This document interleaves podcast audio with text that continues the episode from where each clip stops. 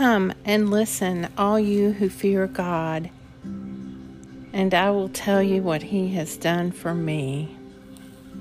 Today is Friday, March 18th, in the season of Lent. Take a moment to be still and become aware of God's presence within you and all around you. Show me your marvelous loving kindness, O Savior of those who take refuge at your right hand from those who rise up against them. Keep me as the apple of your eye. Hide me under the shadow of your wings. I will give thanks to you, for you answered me and have become my salvation. A reading from the New Testament. For God, who commanded the light to shine out of darkness, hath shined in our hearts to give the light of the knowledge of the glory of God in the face of Jesus Christ. 2 Corinthians 4 6. A reading from the Gospel of John.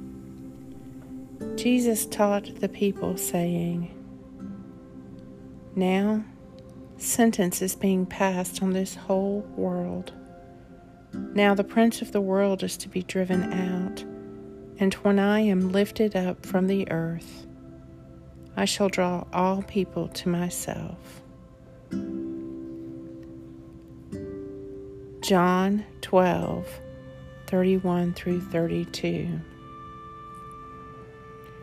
For God, who commanded the light to shine out of the darkness, hath shined in our hearts to give the light of the knowledge of the glory of God in the face of Jesus Christ. The Morning Psalm. O Lord, our Lord, how exalted is your name in all the world. Out of the mouths of infants and t- children, your majesty is praised above the heavens. You have set up a stronghold against your adversaries to quell the enemy and the avenger. When I consider your heavens, the work of your fingers, the moon and the stars you have set in their courses, what is man that you should be mindful of him? The Son of Man that you should seek him out?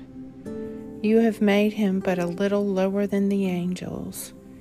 You adorn him with glory and honor. You give him mastery over the works of your hands. You put all things under his feet all sheep and oxen, even the wild beasts of the field, the birds of the air, the fish of the sea, and whatsoever walks in the paths of the sea. O Lord, our Lord, how exalted is your name in all the world. Psalm 8 For God, who commanded the light to shine out of darkness, hath shined in our hearts to give the light of the knowledge of the glory of God in the face of Jesus Christ. The people who have dwelt in darkness have seen a great light. Lord God, Almighty and everlasting Father, you have brought me in safety to this new day. Preserve me with your mighty power, that I may not fall into sin, nor be overcome by adversity. And in all I do, direct me to the fulfilling of your purpose through Jesus Christ my Lord. Amen. Go forth in the peace and in the presence of Christ.